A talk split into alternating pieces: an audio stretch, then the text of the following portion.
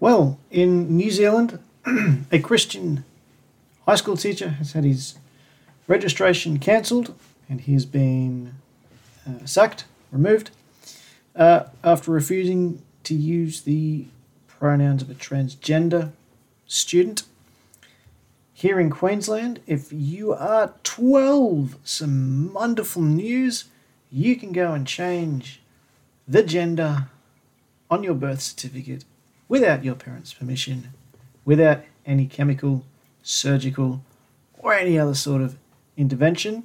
That's if you are as young as 12 grade sixes.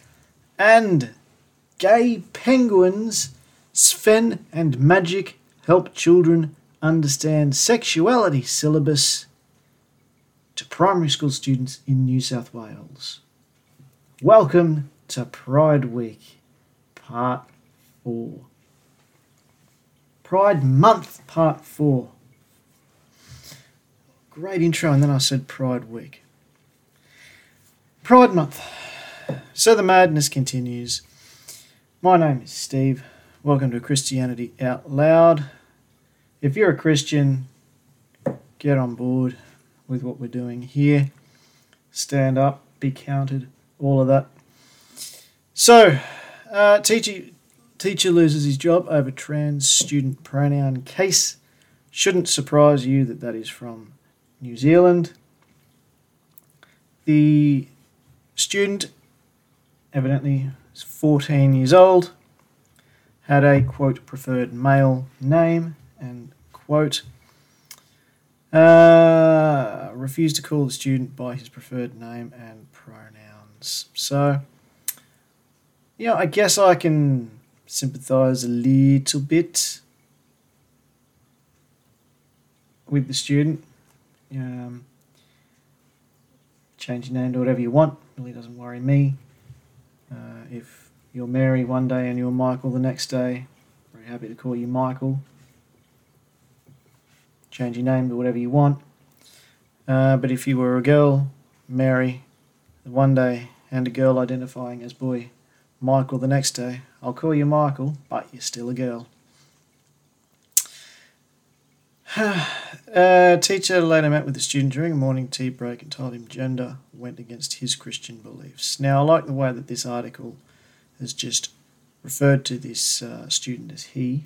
So, well done, Chloe Whelan, uh, author of said article.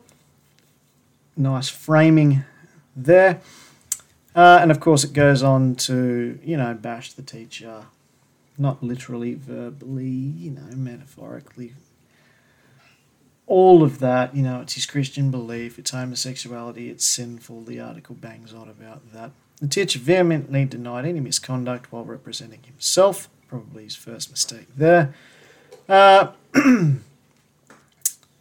against the core Christian belief. So, you know, it, just it is yet another example where all of what these trans activists jump up and down and go, it's all about inclusion. You go, yeah, but it's not. It's not. It really isn't. If it was about inclusion, then I'd be able to have my opinion that a girl is a girl. But you don't like that opinion, you particularly don't like it coming from people like teachers, you're more interested in the uh, teacher dressing up in some sort of rainbow unicorn outfit telling six year old boys about anal sex. That's what you want. I don't want that. Um, so, man, the man can no longer work as a teacher in New Zealand, had his registration completely and utterly uh, cancelled. He's just resigned from the position. Uh, and it goes on, you know, teachers need to help learners think critically about issues. Oh, think critically about issues. Hmm, like maybe you're not a boy, maybe you're a girl. That'd be thinking critically about an issue, I would have thought. And of course, it's set up so that the teacher has to use the student's preferred pronouns and all of this stuff. Uh, it's all about, it's really about the difference that can make for a young person to have the name and pronouns respected at school. It helps to be a safe place for them. You know, if you lived in a country where there was true, you know, freedom of speech type uh, legislation, he'd be able to sue the government, I would have thought. Uh, but he doesn't. As far as I'm aware, New Zealand doesn't have any actual freedom of speech. Um, it flows one way. Tolerance, diversity, all of that other rubbish only flows one way. So, should we be surprised? No. Should we absolutely be standing up for this teacher? Yes, we should. Wish I knew your name, sir, because I would give you a shout out here and I would, me and my little platform would at least try and do something to help you. So, if I can find any information, I'll put it on one of my various socials. Try and help this guy out if we can. So, here in Queensland, legislation was just passed that students, children really as young as 12, so not just children, but it's anybody from ages 12 and up. And yes, some students aged 12 here are still in grade 6 of primary or elementary school, I believe my friends in the US would call it. Uh, so you have a primary age, elementary age student who can go without the parents' permission, without any sort of surgery, chemicals, anything like that, can just go and change the gender on their birth certificate. I mean, it is absurd. It is ridiculous. It needs no further explanation than that. It's it's it is utterly it is nonsensical. It makes no sense. But, you know, that's what we do here in Australia is that uh, the Labor Party, the Greens, the left side of politics pushes all of this utter garbage, and the Conservatives, the Liberal National Party, all of them sit on their hands and go, really not sure about that. Don't stand up for it, and it's left to a few so called fringe politicians who are actually fighting the good fight yeah. Anthony Antic had a really good question in Parliament today. Why is it that we have Anzac Day, yet we have Pride Month? And I thought that's an outstanding question. Because there's a lot of controversy, not my opinion, on the date of Australia Day. Again, not my opinion, which is 26th of January. Anzac Day is 20 of April. Anzac Day has always been the day for me that I have felt more passionately about because that's really the day where it doesn't matter what colour your skin is, what ethnicity you were, what religion you adhere to, or what you did in the bedroom.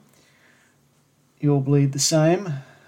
You're all united under a common cause, which of course Anzac came out of World War One. So that's always been the day for me that I prefer to celebrate. But Alex Antic is correct in his questioning why do we have Anzac Day and Pride Month? Why is it a rainbow flag is worth more than the Australian flag?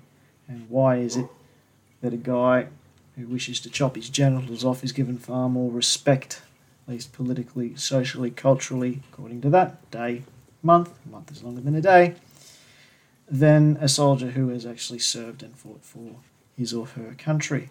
Interesting question.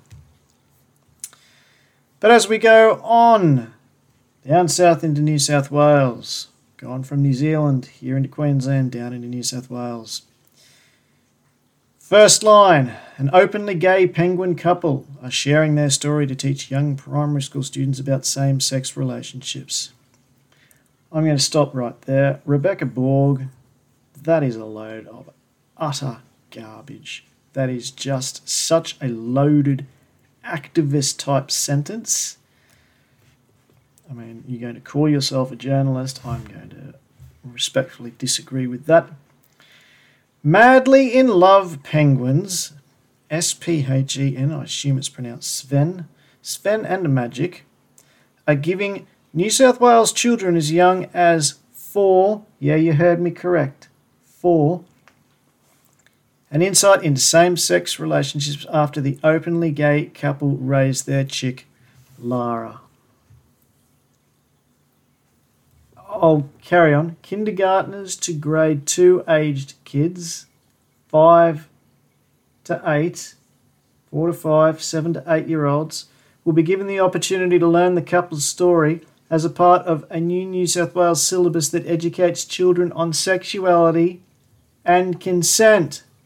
Firstly, they're penguins. Secondly, these children are aged 5 to 8 and you're going to teach them about sexuality.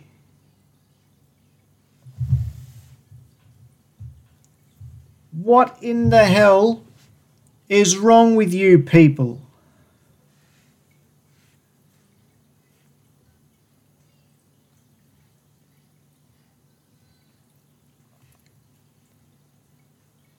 I'm just trying to find the next sentence here in this article. Sven and Magic haven't left each other's side since 2018, with the pair developing a strong bond over time. Okay. I used to have two dogs that developed a really strong bond. Didn't mean they were gay. When the breeding season came round, their keepers didn't want the pair to feel left out. Ah, see? There we have it. The socially engineered gay penguins who don't know any damn difference. When the breeding season came around, their keepers didn't want the pair to feel left out. So they taught them how to incubate a dummy egg after building their own nest out of pebbles. The pair took such great care of the fake egg that their keepers allowed them to foster a real one to see if it would hatch. I mean, let's take aside that that's a natural instinct of a penguin. It's to raise an egg, that's what they do. Taking aside that gay penguin, I mean, how much are you reading in to a penguin, for goodness sake? When both have the instinct to raise the egg, you put an egg there, both are going to instinctually raise the egg. Thanks to their teamwork and endless love, get me a bucket to throw up in, the pair hatched a baby now known as Lara.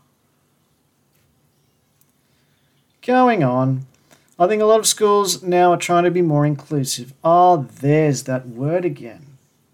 If I could go the rest of my life and not hear that word inclusive, I would be a very happy person. Happy man. M A N. Happy man. Uh, inclusive in their teaching and educating children on more diverse relationships. There's that other word, diverse.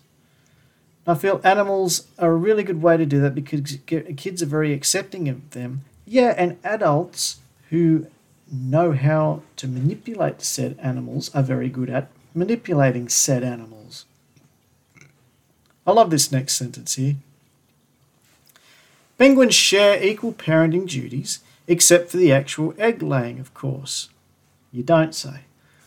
So that means it doesn't matter what combination of sexes you have with the parents.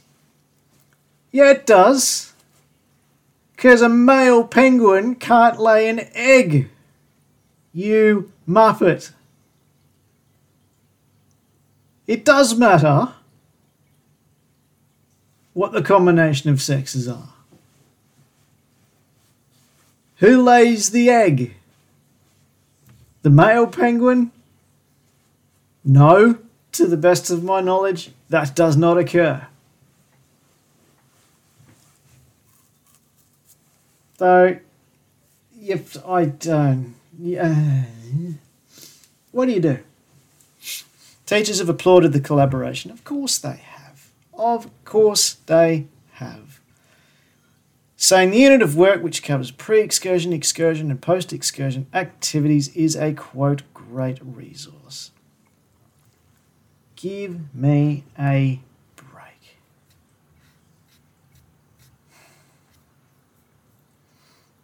I mean, the first two words of that article, gay penguins, should send, should just make you go, you've got to be kidding me.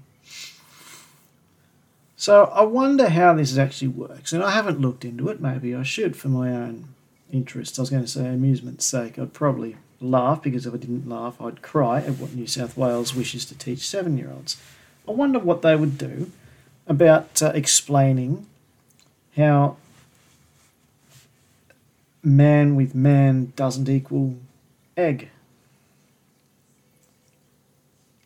I Wonder how they'd explain that.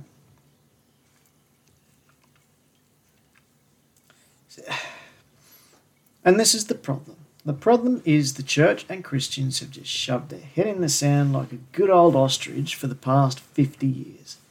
Or they've decided down the route of trying to be socially inclusive and diverse and all of that other bollocks. Start waving rainbow flags around. Oh, yes, we can have gay ministers, uh, openly gay married relationship ministers, and all of the rest of it. And you go, what point do you just open the Bible again as a Christian and go, hmm, what can I and can't I do? What should I and shouldn't I be in support of? Now, if this doesn't attract the ire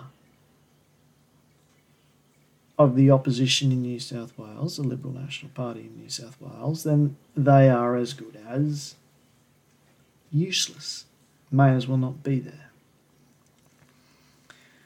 I'm going to send this on to a few of the sane politicians around, and I'm going to hope that maybe I might just get a few people who have a far bigger following than me to perhaps put a stop to this utter nonsense.